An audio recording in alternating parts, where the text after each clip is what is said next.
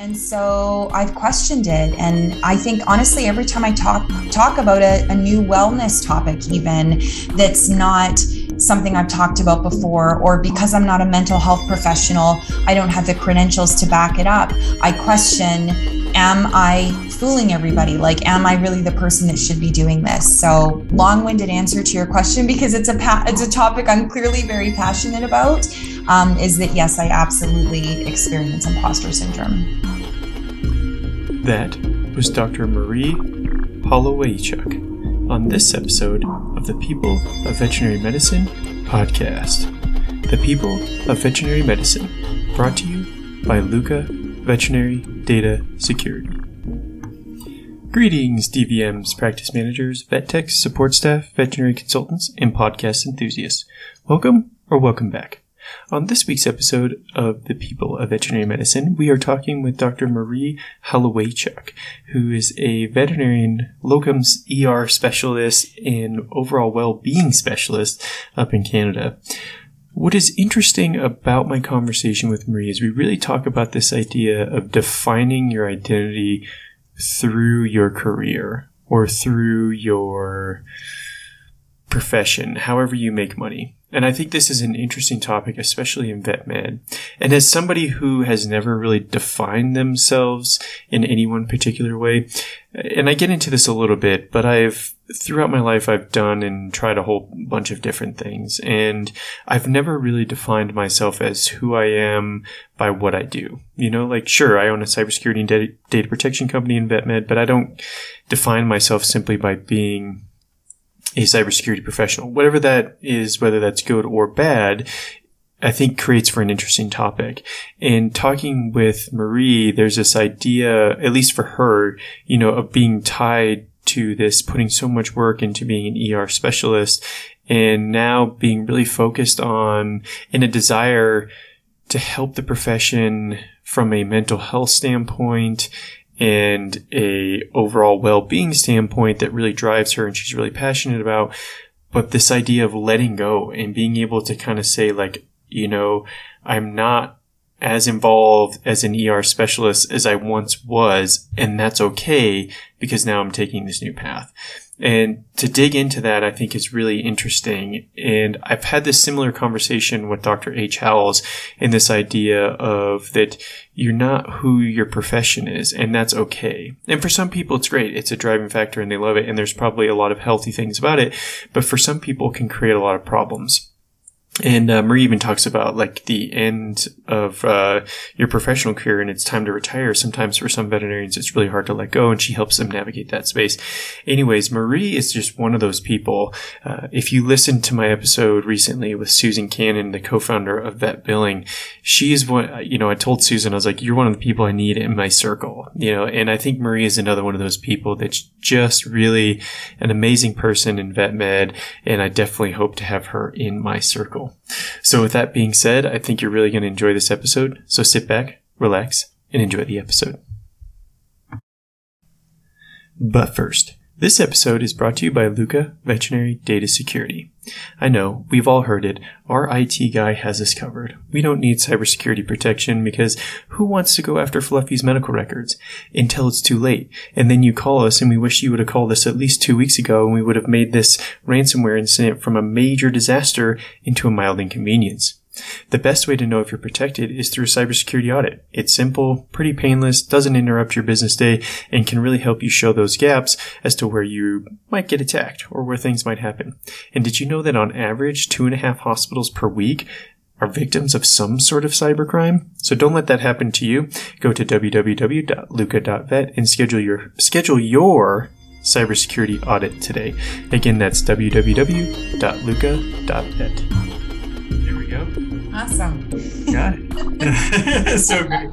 Well, thanks for um, taking time out of your day to chat with me today. I really appreciate it. Absolutely. And I, I, also greatly appreciate the scheduling snafu and having to reschedule. So thank you for being so flexible. Not a worry at all. I completely understand. So if you're ready, I mean, I only have one canned question and then we'll see where you take us. Sounds perfect. Let's do it. All right. So how did you get started in vet med? Oh, such a good question and so loaded. Um, so, I actually was raised in a family of veterinarians. So, both of my parents are vets. They met in veterinary school. And my dad worked for the um, government of Alberta doing um, food safety initiatives and animal welfare initiatives. And my mom um, owned and operated a small animal veterinary clinic. And, um, you know, I think growing up, I mean, everybody, even my dad, you know, helped out at the clinic. Like we spent all of our time after school at the clinic. And, um, from a young age, I was just thinking the other day, I remember because of course I, I have a young daughter as well now. And I remember being young and like putting myself into the dog kennels at the clinic um, but anyways, I, you know, I was exposed to vet med at a really young age and I, and I really came to love it. And it just morphed from there. It was, uh, you know, I, I briefly considered other careers, but always gravitated back towards vet med and got into vet school quite young. I got in after two years of vet school. So I was 19, pardon me, two years of pre vet. So I was 19 years old. And um, it was interesting, you know, things sort of took off from there. I, decided, you know, after my third year externship at my mom's practice that I just felt like I wanted to explore some facets of vet med outside of general practice. And so that's when I decided to apply for an internship. And I got an internship at Washington State University and it's there where I fell in love with emergency medicine and critical care. My mentor during my internship was a critical care specialist. We saw so many emergencies. I mean, at Washington State University, it's like the only vet clinic um, for miles. And so we would see like hit by tractor and, um, you know, fell off balcony, you know, lots of traumas, lots of emergencies, great cases. It was fun to work you know, alone with those outside of hours when I was the only vet in the hospital. And so I applied for a residency and I got my residency position in small animal emergency and critical care at North Carolina State University. And so I, you know, Canadian Marie, I moved all the way down to Raleigh, North Carolina for three years. Loved it. I think those were, you know, three of the best years of my life, really. I mean, obviously, some really tough challenging parts with the residency, but I, you know, met some amazing people. I'm still really close with my mentors. I've got some really good friends that are down there that I keep in touch with. And um, yeah, it was there really that I fell in love with teaching and academia. So I um, took a job as a professor of small animal emergency and critical care at the Ontario Vet College. So moved back up to Canada and I was there for five years until I decided it was time to come back home to Alberta and um, left that role, um, you know, very uh, with a lot of hesitation. I love academics. I still do. I love teaching and research, and um, I love the variety of spending part of my time in the clinic and part of my time doing other initiatives. And and that's kind of what i do now you know? Um, now i'm a mix of some clinic work some consulting um, lots of well-being initiatives. I, I still i still say that i'm a teacher because i still do a lot of lecturing and, and online programs and mentorship and things like that um, it's just all as per my own schedule because now i'm self-employed so um, kind of have gone full circle here well, so you, I want to circle back to something you said earlier on because this is something that really fascinates me, and I'm actually surprised like isn't a bigger aspect of vet med. So when I got involved in vet med, I don't know, maybe five years ago or so. Um, how do I say this? So I don't, I don't eat, I don't eat animal products, and it wasn't like an animal welfare thing. It was, uh, I was training for a big bike race, and the fewer animal products I consume, the better I felt. So I don't like to use the the V word because it's it's very charged, um, and it can be kind of politic, come with a lot of political connotations. Mm. But I was actually fascinated by so many people who love animals, but I, I, I guess I just expected or assumed that there'd be more people who are at least vegetarian, mm. and that there weren't. But you talked about your dad kind of being in food safety in animal welfare. So can you talk about that a little bit? I mean, what did you learn from your father and the work that was he was doing? Mm-hmm. Um, is there any interesting things for somebody like myself who now is like has kind of become more aware of factory farming and potential lack of animal welfare issues. Um, yeah, is there anything that maybe you can help educate me on? Well, I guess, you know, I would say that, um, you know, there are people advocating for the welfare of the animals within the industry that is currently pervasive when it comes to food production. Like, I, you know, I think there is still a very large population that, that eats meat. And, and so there is a demand for meat, not just within Canada and the US, but in other countries as well. Canada, you know, exports a lot of our meat products. And so, um, it's it's very highly regulated and and there's a lot of individuals you know mostly veterinarians who are really advocating for the humane regulation of those industries um, you know for for those who um, uh, you know, choose not to eat meat for um, animal welfare reasons or whatever reason, probably still within those regulations, don't feel that it's, you know, to their standards of, of what they would want. I just listened to a, another podcast this morning and the speaker said um, you know animals are our friends not our food you know she was speaking about her decision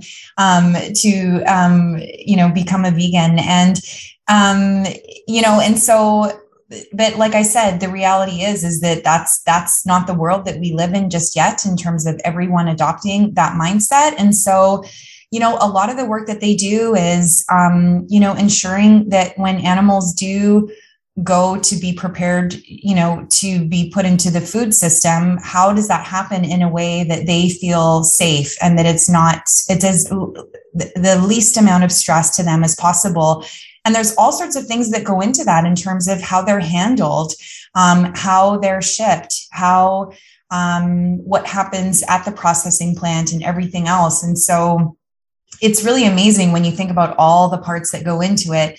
It's not just you know the health of the animals and the safety of the food um, but it's you know everything in terms of you know how they even get there. So um, i have to be honest i you know i haven't i haven't spent like hours or days talking to my dad about the intricacies of what he does. I mean it's it's government work um, so a lot of it was policy and everything else but um, just a lot of thought going into how do we even design these environments so that animals um, you know feel safe there or it's that everything is you know more seamless and faster so that they're not you know in this situation um, with awareness any longer than they need to be. So lots of lots of things like that. And and then a lot of it is just disease management right? Um, i remember you know uh, decades ago now when my dad worked for the canadian food inspection agency that's where we first started seeing bse um, bovine spongiform encephalopathy in the food chain. And of course a real concern for that being transmissible to humans. And so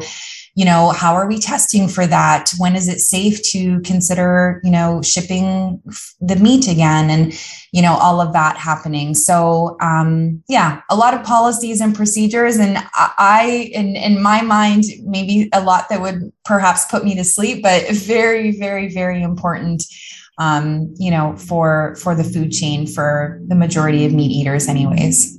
Yeah what's interesting is at the beginning there you mentioned uh, a speaker said you know she had made the decision to no longer consume animal products. And she's like, you know, animals are our friends, not our food or whatever. And uh, what's interesting is I think one thing that got me a little bit interested in the topic. Are you familiar with Rich Roll by chance? Mm-mm. So he's um he's a plant based athlete. He's done like five Ironmans in five days on the five Hawaiian Islands. It's like the Ultraman or whatever it's called but anyways, um, he's he's been and he's also had this podcast forever. Like when you used to have to like take your iPod, if anybody remembers those, and you had to like physically download it. Like, you had to be very intentional about. I still have my first Nano first generation. yeah, exactly. Yeah, they're great. Um, but he had this guy on that was uh, now like an animal welfare activist. Interesting enough, the guy was like a former gang member murderer. He was in prison for a long time because he had murdered, I don't know how many people. And one of the things that he was tasked to do when he was in prison was to go work at the slaughterhouse. And his job was essentially to like shock these cows to death or whatever. And for him, what what I find interesting about this is like just I think the power of the human animal bond connection because like here's a guy who didn't have a problem killing another human being but here was a cow and he it was his job to kill this cow and like he's like i saw the tears running down her face Aww. And he's like, I couldn't do it. Like, I just couldn't do it. And he was like, there was something in that animal that like that literally changed me in that moment like it was like a for lack of a better term like a coming to jesus moment you know where he was like i have to do something else and i think it's just really interesting the power of the human animal bond and how that can have an impact. And I guess that's another reason why I'm kind of surprised that, and I'm not, ju- I'm not judging anybody. I mean, your dietary choices are your, your own. And that's why I don't like to use the B word because again, it means that like, I want to tell you how awesome it is and why you should be, you should be one. Um, but it, that's not the case. But I'm just very, I was just kind of interested that more people weren't. And I think it makes an interesting subject. Well, it's, I mean, you bring up a really good point, and I have to be honest. My my um, primary mentor in my residency was a um, was vegan and and like a pure vegan. I mean, he you know he didn't wear leather. He um, just very um, uh, particular, of course, unless we were at a veterinary conference where there was like nothing vegan to eat. And he would have to, I remember watching him like chew on carrots and eating bread. Like he would basically sustain himself for the whole conference on that poor guy. But um, you know, there's that end of the spectrum, and then there's other individuals. And I myself am, am a am still a meat eater as well. But it's it's interesting, and I really it's so funny you bring this up today because, like I said, listening to this podcast like I was this morning, it just really got me thinking about um, you know, when I have those conversations with my daughter as she gets older about what we're eating and why we're eating it and where it comes from, I probably will have to really sit and think about it. And I, I honestly, I think ignorance is bliss. I think that um, if you haven't spent time in a slaughterhouse, if you haven't um, seen how our food makes it into the grocery store, then um, you may not be as deeply impacted. But you just figure, oh, I'm just going to show up and buy my chicken, and that's that.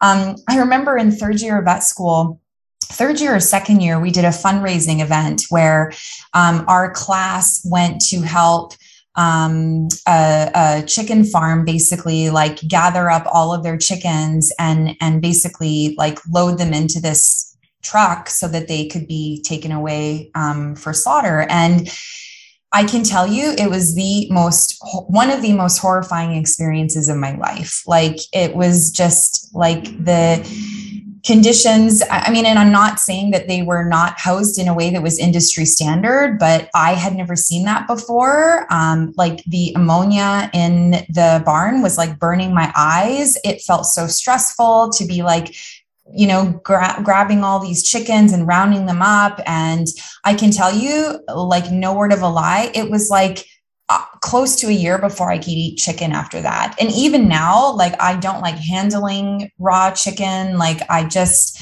um, that it really changed me. And, and I guess I just you know, it's awful to say, and I feel bad saying it as a veterinarian and as an animal welfare advocate that I, you know, sort of went back to eating meat. I, obviously, there's a whole conversation around where you get your meat from and how that meat is raised. And I do feel like we have more options nowadays in terms of humane humanely raised um, meat. And i certainly i'm always having conversations with people about how much better my eggs taste when they come from happy chickens so um, you know but anyways i digress. But i do it's a really interesting conversation and it and it bears giving it some thought for sure. Yeah i mean i've never experienced that. And I don't know that I could. Um, I was listening to another guy who was again talking about this idea of like becoming more sustainable with your food, and he talked about the first time that they, uh, I think it was on Joe Rogan's podcast. I can't remember. It was one of the bigger ones, but yeah, he was talking about this idea of the first time that him and his family had to like slaughter their own chicken. And he was like, I cried for days. Like it was like the hardest thing I've ever done. Um, and he's like, now we've gotten kind of used to it, you know, like it has become part of it. But he's like, it also, and I think what's also interesting is, as I'm like thinking about this out loud is my senior year of high school, I did this program called Senior Seminar, and I don't need to go down that rabbit hole what that was, but we spent some time on Native American reservations in the Southeast. And there was a lot of ritual or like ceremony, I'm not sure what the right word is, around animal products and food and this idea of really respecting the animal for like them giving up their life so that you could sustain. And it was like i saw the same kind of idea or conversation this guy who now had kind of taken the shift and it was like it went from the hardest thing to now like this like kind of utmost respect for some of these animals that like i mean like chickens are supposed to be really dumb right? Like they'll freeze to death in a water bucket if you if you leave like buckets of water out you know? Like they'll jump in and then they'll freeze and they'll die. And so it's like it's not like they're the smartest creatures and maybe even realize it's going on but it's still there's this connection again i think back to this idea this human animal bond that's just really hard to put into words and describe Absolutely. They're still animals. They're still creatures. They're living. Um, I don't think we can really tell what their level of awareness is, but there is an awareness there. I mean, I think we can perceive when they get distressed or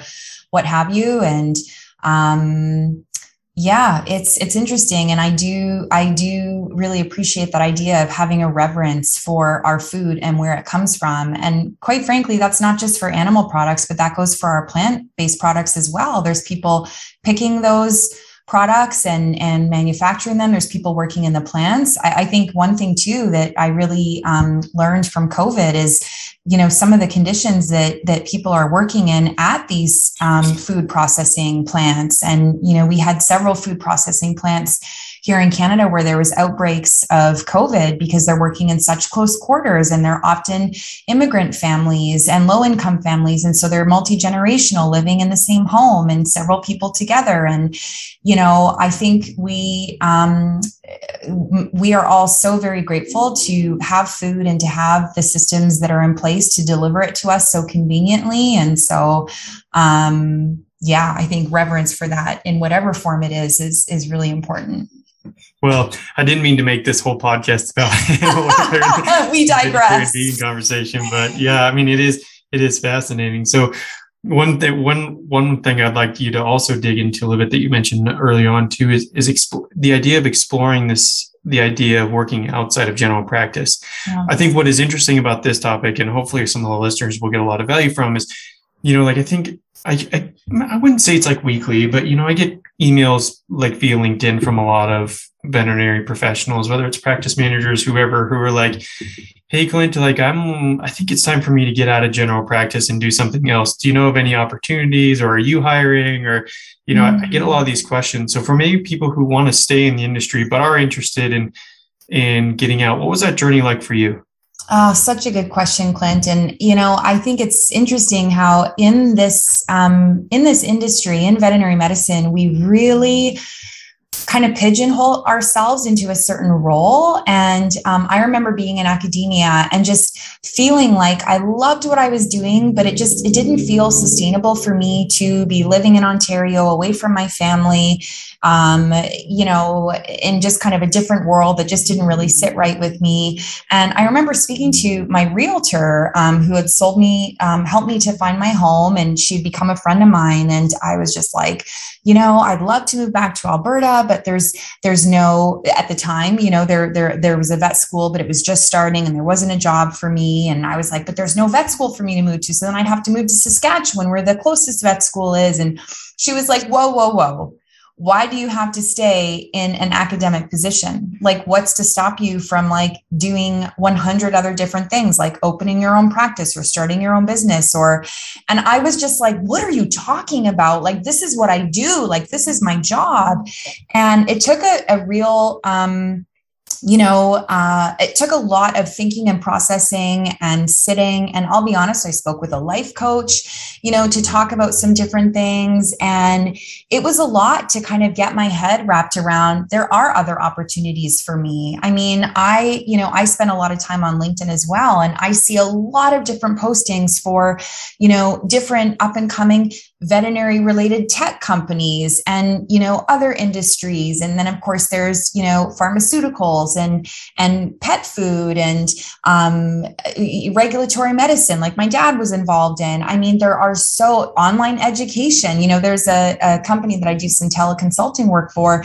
They're looking for a veterinarian to just lead their online education component. I mean there are so many jobs that are available for people who feel feel like they want to move on from clinical practice. So honestly, I think um, always there's a benefit to speaking with a life coach, somebody who's even maybe not in the industry to kind of really open your eyes to like what it is that you're actually interested in. What are your core values how what sort of life would align with those core values.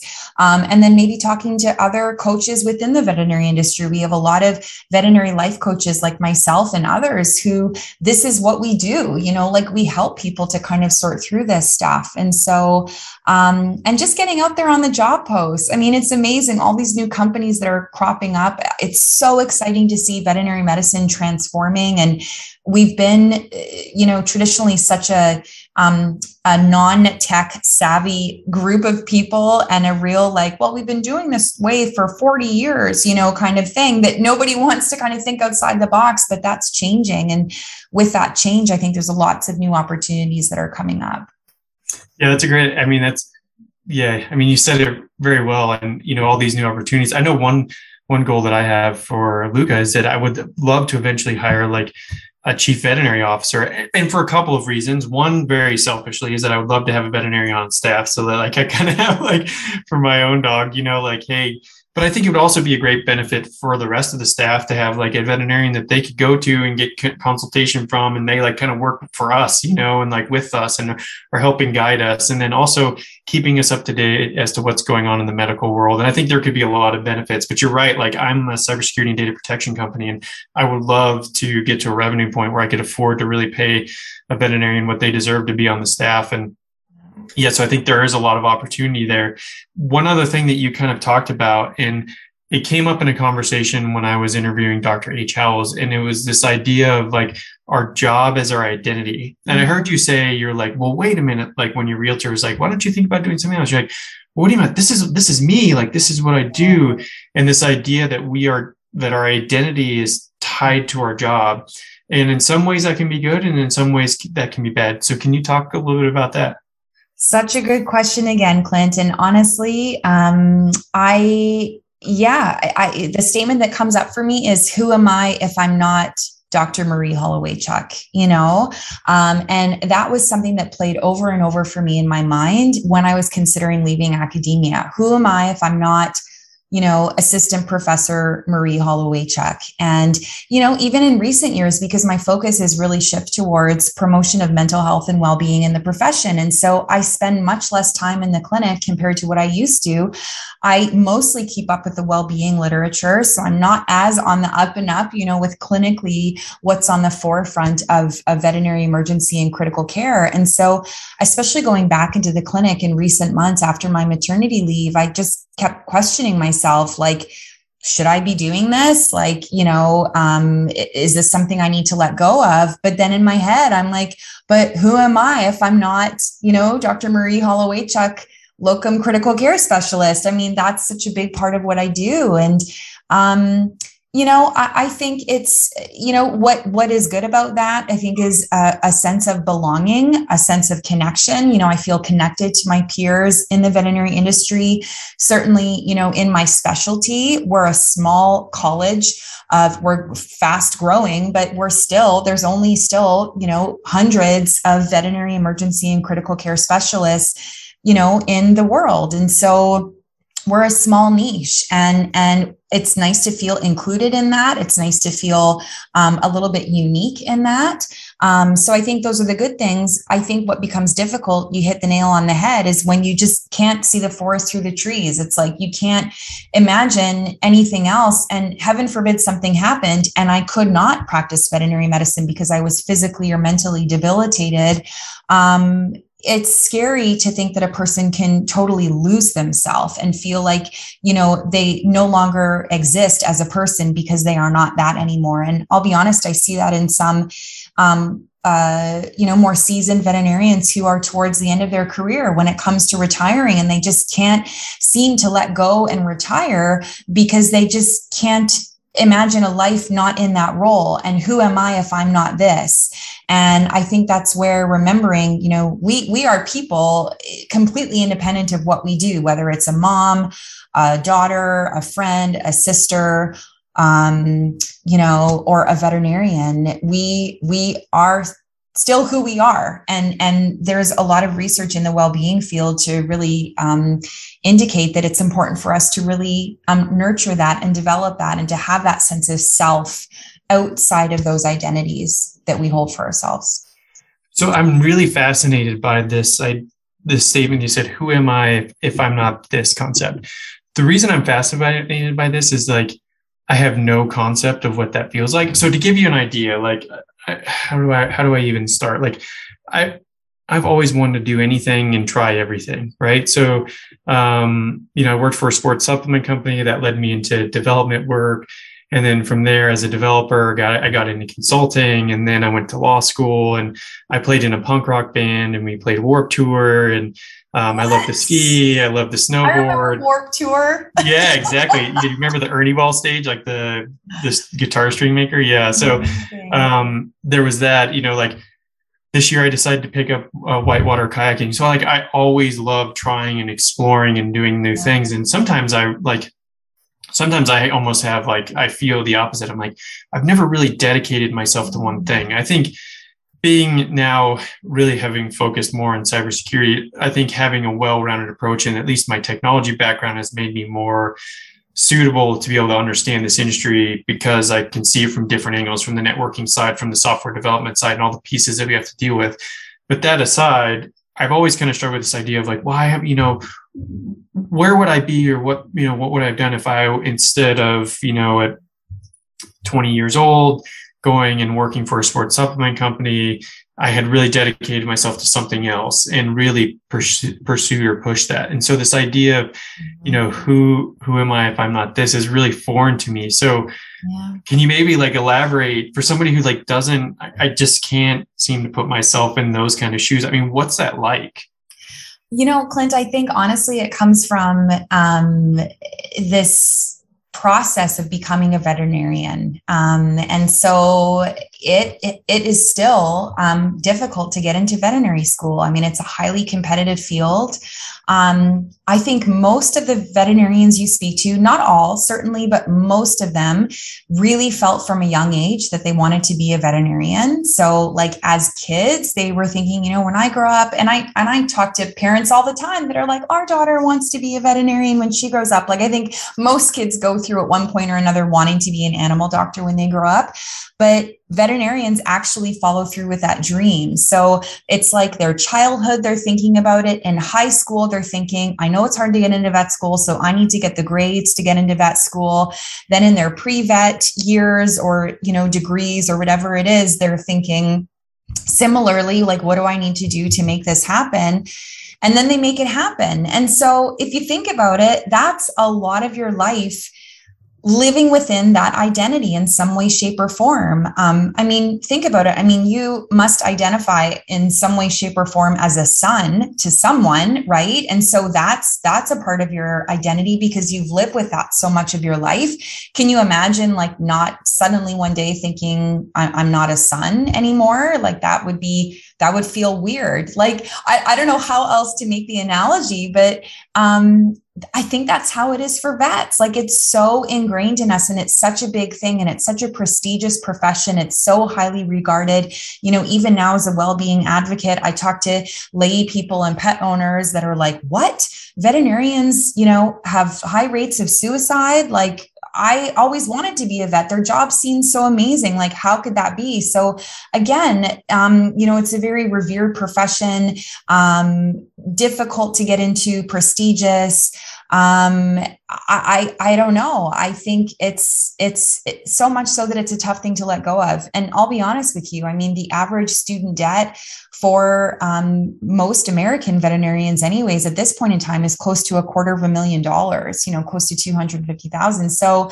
um, you're carrying that with you for the rest of your life. And so it's kind of like, I don't know, at what point do you let go of that identity? I'm not I think it's pretty hard. I, I think it's just I don't know. There's something unique to that. And I'll be honest, I haven't delved enough into the literature. I know that there is some research um, out of the Royal Vet College where they have looked at this notion of identification with the profession and what that means for our well-being. So there is some information out there that I'm that I'm not as well versed on as I could be. I but I don't know how it compares to physicians or lawyers or teachers or other people per se. I mean, you are clearly a jack of all trades and doing so many different things. I mean, how different would your life have looked like if you, you know, were practicing law today? Like you might just completely have a different identity about yourself. But right now, your identity or what it has been has been this person who can do kind of anything and everything. And so, um, yeah, it's interesting. You know, what, what's really fascinating is you talk about this idea of like relating it to be a, be a son and not to try to like make the conversation difficult. But again, that, that's like, I guess like to, as Brene Brown says, like to be vulnerable, you know, like I, I grew up in a broken home and. I haven't, I haven't talked to my parents in probably close to 10 years. I think my dad was in jail the last I heard. He may be out now.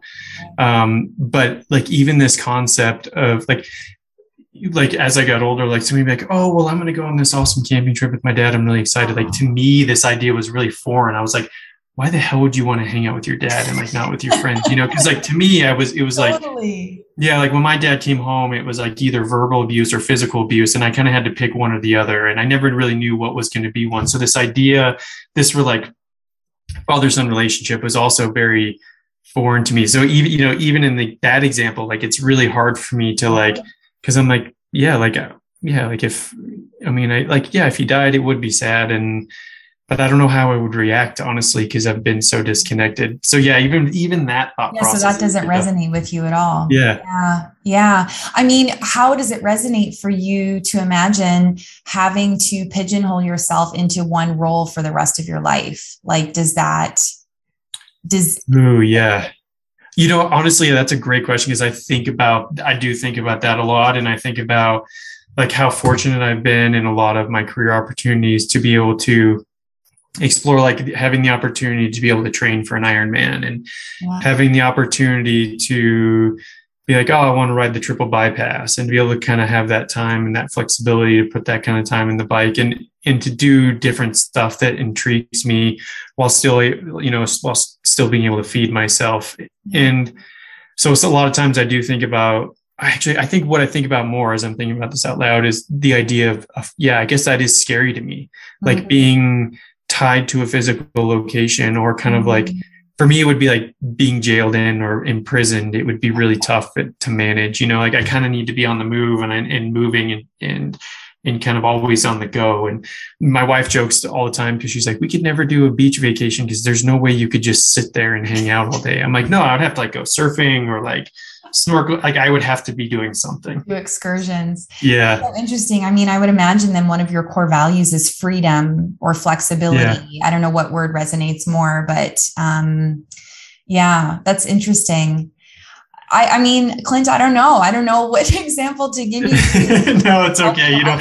Yeah, you don't have to have one. I, I picked. I picked a little bit of an example that might have been triggering, and I apologize for. Oh that. no, no, no. it's totally fine. Yeah, I don't mind it. You know, actually, you know, I, I don't mind, you know, hopefully, uh, hopefully it helps people connect with the podcast a little better and help yeah. me help understand yeah. my, it's my so amazing yeah. the things, you know, the things that we never know about individuals and, and, you know, families are complicated and, um, I obviously still have relationships with my parents, um, especially given that we're in the same profession. They're both retired, of course, but they they take in enough continuing education still. They'll pop on my webinars sometimes, and you know, so we'll connect um, pretty commonly. Um, but you know, we've had our share of ups and downs over the years as well. I mean, I can tell you that when I told my mom that I was going to pursue an internship and um, that uh, I wasn't going to, you know, start working at her practice as soon as I graduated, which is, of course, what she was hoping for that I would work in her practice and take over the practice and it would,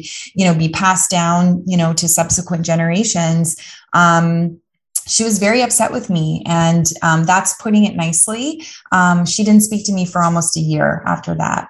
So, um, nothing compared to what you've been through, but all that to say that families are complicated and yes. um, life is often not what it seems. right? Yeah, exactly. Yeah. So to circle back to something else you said, you talked about this idea of like kind of being out of out of practice and then going back and kind of doing some locum work or yeah. relief work as we say here in the states and getting in in this idea of like, well, I'm not really like up to speed. And what it made me think about is, um, oh, I'm so terrible with names. She's a professor at Arizona State University. Oh man, what's her name? I feel so bad that I don't remember her name. But anyways, we, I was t- interviewing her and she was talking about like showing up the first day of vet school and feeling like an imposter and like dealing with this imposter syndrome. And so I mean, do you do you struggle with that now that now that like this is still so part of your identity, but now you're getting back into a situation where it feels like you almost don't belong now because you're not so up to date? Yeah, you know, Clint, it's funny when you were kind of segueing into your question and, and recapping what I had said, immediately what popped into my head was imposter syndrome, even before you shared your conversation um, with the vet from Arizona State. Um, absolutely. And, and that's, it's something I talk about a lot. Um, you know, I've written a blog on imposter syndrome. You know, if I'm so successful, why do I feel like a fraud was the name of the blog. Um, and I wrote that really at the peak of, you know, developing my business and having tons of speaking work and, you know, working clinic shifts often. And, um, I I think the first time I felt like an imposter was um, when I got into vet school. And I'll be honest, um, it's because both of my parents are vets. I went to the same vet school that they did. And no word of a lie, I was like, okay, well, as soon as anybody finds out my parents are vets, they're going to know that that's the reason I'm here because clearly I am not the sharpest knife in the drawer. Um, I wasn't top of my class. I I was I was young getting into vet school. A lot of people had already taken anatomy and physiology. I'd never even taken those classes in my undergrad because I just had the bare minimum of pre-vet to get into vet school. I don't think they let vet students get in after just 2 years anymore, but all that to say, I didn't tell anybody that my parents were vets until fourth year, basically. Um, and even then, most people just thought one of my parents was a vet. They didn't know that they were both veterinarians. Um, and, you know, then when I got into my internship, it was the same thing. I was like, oh my gosh, everybody's so smart. Like, I didn't learn that in radiology. And they're like reading these x rays like nobody's business. And I better keep quiet or they're going to find out, you know, that I really shouldn't be here.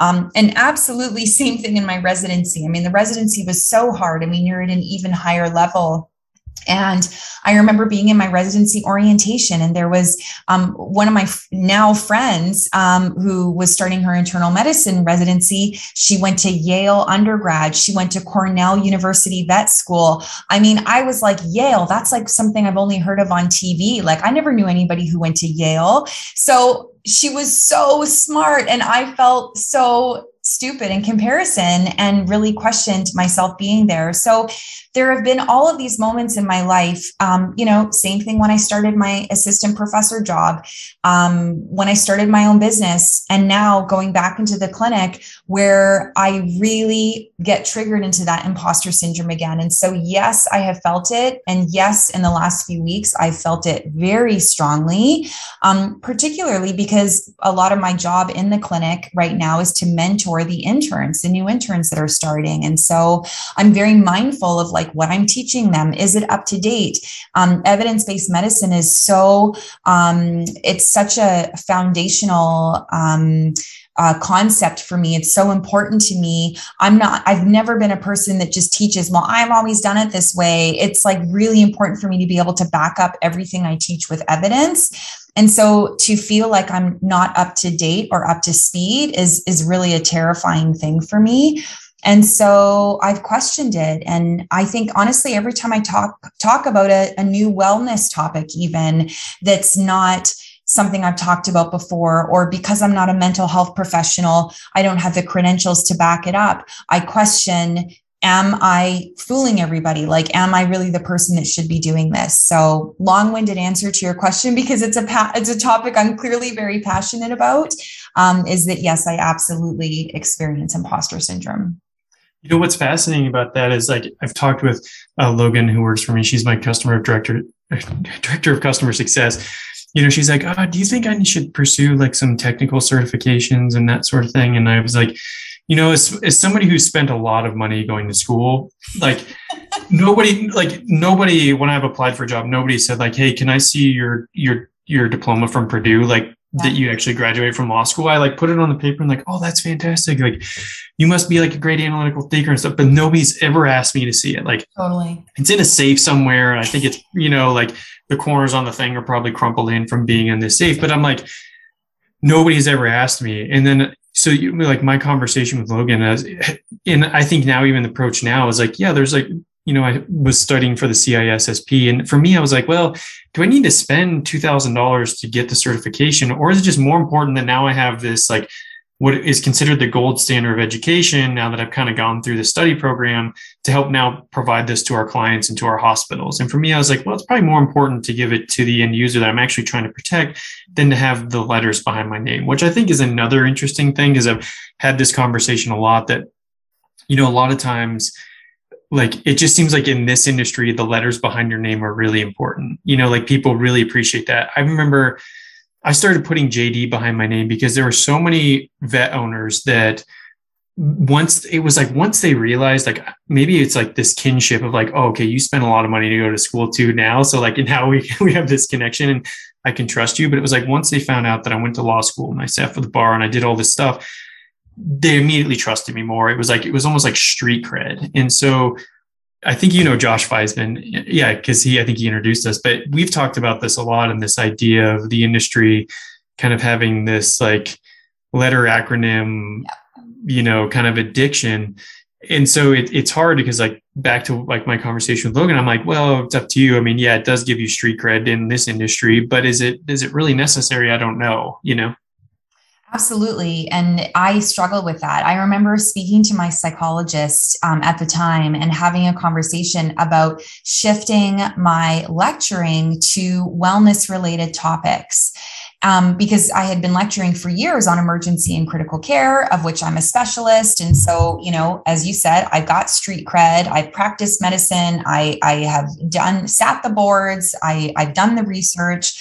Um, and she said to me, what is the difference between researching for a lecture on emergency and critical care and researching for a lecture on wellness? She's like, you're an evidence based person. You're going to do the research. You're going to be on the same PubMed research sites. Um, what is the difference? And that's exactly what I said to her. I, I don't have wellness credentials. I'm not a mental health provider.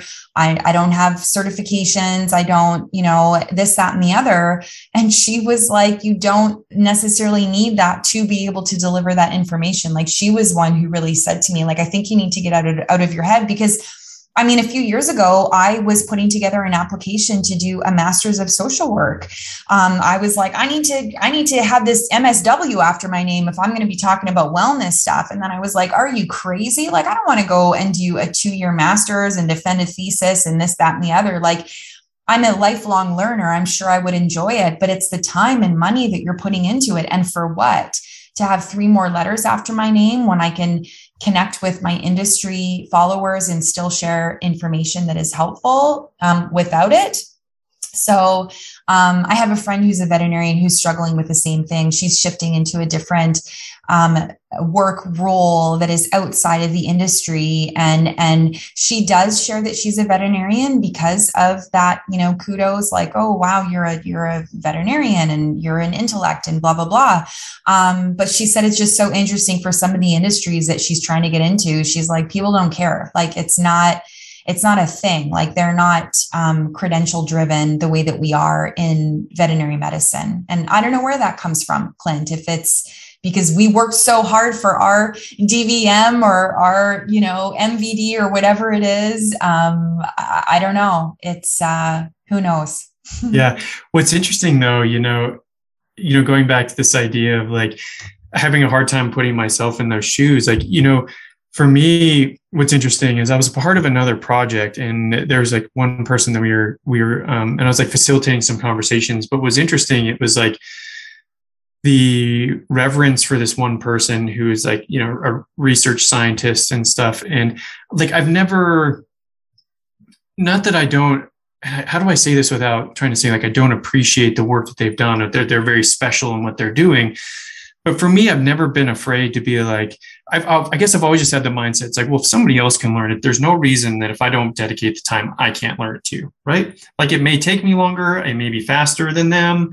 But if I really want to dedicate the time, if they did it, there's no reason why I can't do it. Right. Um, and sometimes you're only limited by time and money. Right. And so, but I, in that, I saw other people that were like, you know, like this reverence, like, you know, I was also part of, um, uh, the city of Arvada. I was very involved with with a lot of stuff there, and got to know the mayor and people on city council. And it was like people like held people like, oh, this person's on city council, and now they're going to be a state senator. And it was like this like reverence and like kind of this like pedestal style thing. And I just never, I've never had that. I'm like, they're just like me. Like there's no difference, right? Like they're just in a different position, and so I guess it's allowed, you know, coming, I guess where I'm going with that is because I've never been afraid to approach people who are in a different position who are higher up and just be like, dude, I'm new. Like, can you just, can you, you obviously know this. Can you, can you teach me or help me learn has allowed me to explore a lot of things. And I guess has helped me navigate not feeling this like imposter syndrome, but be, but being excited about learning something new. My problem is, is where I get to a point where I feel like I've exhausted all my resources on it, and there's nothing else for me to learn on it. I'm like, well, what else can I do? I need to move on to something else. Yeah, I think you have an incredible growth mindset for sure. Like you are just, you know, whatever it is that you want to do, as long as you learn and take the time to investigate it, you're going to be able to do it, you know, which is incredible. I think some people have a very fixed mindset where it's like, I would never be able to do that. Like, that's just not something that I would do. And it's interesting, you know, as you were talking, I was thinking a little bit more about maybe where this imposter syndrome and these credentials and why it's so important. Because clearly, that is not of value to you. Like you do not look at credentials as something that is important or, or means anything to you or means as much to you as it might to somebody else.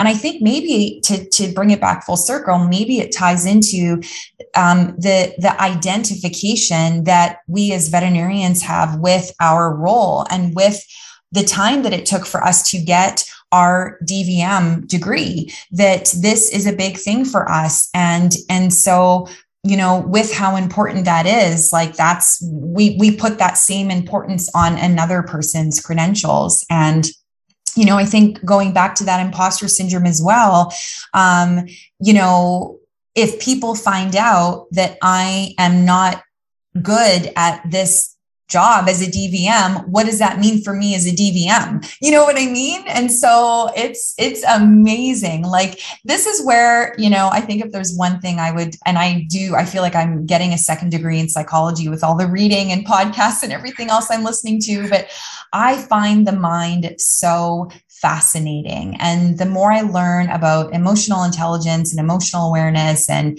psychology, um, the veterinary industry has some very fascinating people in it. And it's really interesting to see these tendencies and how they play out and to think about why, um, why they're happening. Yeah. I mean, you, that should be like the new tagline for my show because it's like, you know, I'm all about finding amazing people doing amazing things and just telling their story, right? Hence the name People of Vet Med, right? Yeah. Um, but speaking on that note of amazing people, Dr. Tina Tran, I don't know why I couldn't remember her name, but she's the educator at ASU. I'm sorry, Tina, that I totally blanked on your name. It's not you. I think it's probably the the punk rock experiences in my life that maybe have curated to some sh- short-term memory losses. I'll leave it at that. You can we'll blame it on that. Fill, yeah, you can fill in the blanks. But names either, so it's yeah. But I think another final, uh, kind of another interesting thought on this like credentialing piece is, while I know it's not legal, and I won't do this to put somebody in, a, in an illegal situation or to jeopardize their career, there are so many vet techs that I know that have been in the industry for so long. I personally would feel comfortable going to them and saying like there's something up with my dog. Can like you take a look and tell me what you think? Because they have been around it for so long. And, and, and, like, I know even though they don't have the DVM, like I personally would trust them. So like, if we could hop on an island somewhere and we're outside of the legal system and we're in like international waters and it, at the, that point, it doesn't matter. Like I would completely trust them to give me medical advice yeah. because they've got, you know, some, some 15, 20 years of experience working hand in hand and doing medicine with these doctors. And so I'm like, mm-hmm. I would completely trust you. Who do you think did most of my teaching during my internship and residency? It was the vet techs. They had been in the ICU for, you know, 20 some years. They knew how things were done. I mean, I learned the theory and the, you know, the the other, you know, heady high level stuff from my mentors and from textbooks and and so on. But the real like boots on the ground training very often has come from my technicians. And I tell people this all the time. And, you know, pretty soon it'll be vet tech appreciation Appreciation Month coming up here again this fall. Um, I would be nowhere and I would be nothing without my vet techs. Like they are amazing. So, yes. Um, and it's not that they can't give you advice, they are just technically not allowed to make diagnoses or prescribe medication. But yeah, I mean, techs are amazing and, and they're they're human beings with intelligence as well. Like they they know what they're talking about and they might not necessarily know how to explain the why of what they think is happening, but they could probably tell you what's happening. Yeah. So I also kind of want to circle back and you, one thing that you've talked a lot about, and actually you've kind of talked a lot about it throughout this, and this this just drive and love for teaching and like academia, and it, I think it even comes out when you talk about the idea. You know, we were talking about this imposter syndrome, but you're talking about like digging into PubMed and like really loving to learn the research and kind of all this kind of more heady kind of stuff, which I, am also really into. And I actually another interesting caveat, I guess, is I got really interested in nutrition back to our original topic and have spent a lot of time in PubMed, like looking up a lot of nutrition research. But yeah. can you talk about a little, a little bit about um, this idea of, I mean, what is it for you about teaching and the whole academia side of things that just kind of really sets a fire for you? You know, that's such a good question again. I feel like it's got to be this notion of, you know, giving a person an aha moment, um, helping a person to realize what is really going on, helping them to understand, having that moment where something really clicks. Um, nothing brings me more joy. And um, it's funny, a few years ago, I sat down and I wrote down some words that just really resonate to the to my core of why I do the work that I do. And one of those words is to inspire. And I think just giving people little nuggets of information that inspire them to dig a little bit deeper, to do some learning on their own, to make some change in their life, to share that information with someone else. Like that's my jam. I, I love that. And um, I'm a lifelong learner, like I said before. So I love learning new things. I love recognizing that things have changed or that there's new way of doing things or that there's new research to show something we always believed or to dispel something that we always thought was true. So i love that. And i think it it it fits in well in our industry because veterinarians like evidence. They like data. They like you know um, credentials and, and information to back things up. So it, it's a nice marriage between my passion for learning my love of research my curious mind um, and translating it in a way that um, really helps to you know drive the message home for people or to um, you know shift their way of thinking or to inspire them to to think in a new way so I really resonate with this idea of like constant learning. I guess it's like shows in my life experience. I think right now, actually, like I decided, I think I'm on like day 45. I've been trying to track my progress, but I decided to teach myself how to play the banjo. And I thought it would be far easier than I thought, but it's like completely different from any, any instrument I've played. So like, yeah, so it's like I literally have it sitting next to my desk and like I'll practice between meetings and stuff. So it's like I'm like trying to get better. Oh. But what I'm interested in, and I, I know we're coming to the end, so um, I don't want to take up too much of your time, but I am interested because there's been times where, like you, I'm very curious. And sometimes that leads me into like, just like you, researching a lot of other topics and trying to become educated on them. And then sometimes like there have been a couple of times where like my curiosity has kind of gotten me in trouble for lack of a better term um, one experience is uh, there was a doctor who's a great friend of mine and he shared some personal life experiences of something that he's interested in spiritually and so i got interested in it and i started reading a lot of books and i came to him with a lot of questions and he actually took offense to a lot of those questions so for me it was just kind of a way to for me, from my perspective, it was a way to try to explore, right? Get the other person's opinion, somebody who's involved in it. What what's your thought process? And it was kind of really detrimental. So has I mean, maybe it's just me, maybe it's just my approach, but like, have, has your curiosity and your desire for learning, like, has it ever gotten you in a precarious situation? That's so interesting. I, I, guess you know I'm I'm stuck on this story that you've shared because I would wonder um, where the resistance from this individual came from and um, you know, again, it's like my psychology brain kind of kicks in. It's like, did they feel somehow threatened that that you were delving into this um, topic, and it was maybe questions that they couldn't answer, um, or yeah, that's so interesting and so unfortunate. Um, I, I don't think I've had an experience like that, but I have definitely had people who I've coached who have shared exactly that with me. So I think of a one of my um, vet vet techs who was in one of my recent online programs and during her coaching session, um, she shared with me, she was like, I just love asking questions and I'm always so curious and I always want to know, like, why is the vet choosing to use that medication or choosing to do it this way or why are we not doing this when we did this last time and she's like but i feel like they get really upset with me when i ask them those questions and you know i just really assured her i said look please know that is nothing to do with you. Your curiosity, your desire to learn, your questions. I said, unfortunately, to some who may be feeling insecure or not confident in their own decisions or you know their own knowledge base especially if you're asking them things that are outside of their scope of comfort or knowledge. I said they may feel defensive when you're asking questions. So sometimes rather than asking why are you you're doing that? Um, because why is often very triggering for people in terms of getting them defensive.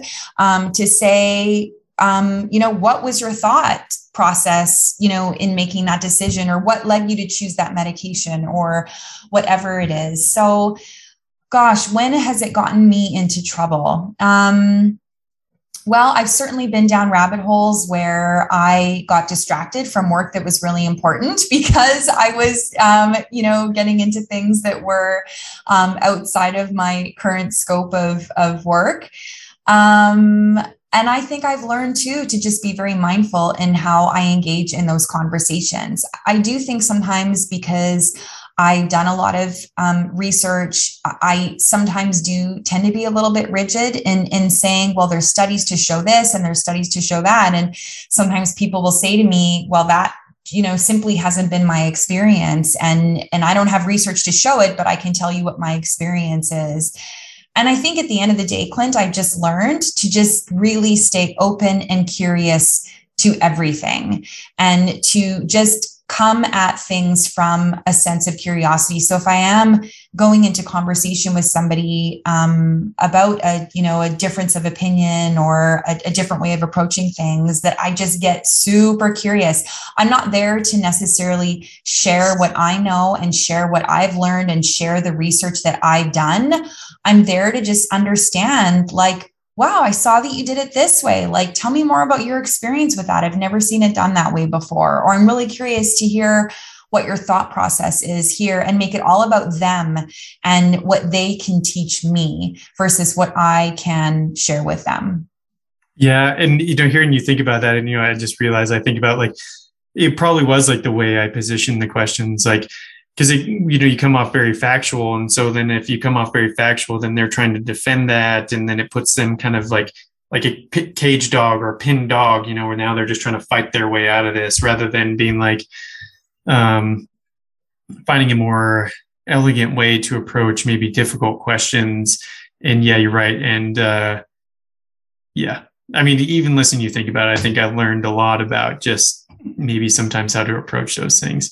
So I know we're we're coming up, we've gone a little bit over here and I greatly appreciate your time. So the last couple of minutes is always just for you. It's shameless self-promotion, you know, anything you want to talk about or promote. The floor is yours. How can people find out more about you? Oh, thanks, Clint. No, I really appreciate you having me on. It's this has been honestly one of my favorite conversations as far as podcast interviews go. We've covered everything from government to veganism to imposter syndrome to conflict resolution. I love it. Um, well, if if people haven't already guessed it, I'm a you know a real passionate advocate for the mental health and well-being of veterinary professionals. That's all members of the veterinary team. So if people want to learn more about me and my programs, they can visit my website marieholowaychuk.com. And I'm also on a lot of social media sites. So um, Facebook, LinkedIn, Instagram, those are the big ones. And I recently, I, you know, for for months now, I've been recording monthly Wellness Wednesday live video sessions, and I recently um, also started putting those into podcast format. So it's not a, a, a, fancy, you know, legit podcast like this one where it's. Oh, I don't know about that. it's basically a recording of the video, but if if people, you know, if your listeners like listening to content in this format, then it is on all the podcasting sites, reviving Vet Med, and they're basically just little 30 minute snippets about wellness and um, all things mental health and well being. Awesome. Well, thank you so much for your time. I can't, I can't appreciate it. I can't thank you enough. I greatly appreciate it if I could learn how to speak English. Um, yeah, and thank you so much for being accommodating. And it really was an honor to be able to speak with you today and learn more about your story and allow me to kind of discuss and explore so many wide range of topics. And I guess it's why I never come in with canned questions because had I come in with canned questions, I never would. We never would have talked about veganism, and you know, just to make the word supercharged there. But yeah, and I, I, love this to be able to kind of explore different ideas. So thank you so much. I can't thank you enough. It, it truly was an honor. Oh, you're welcome. My pleasure.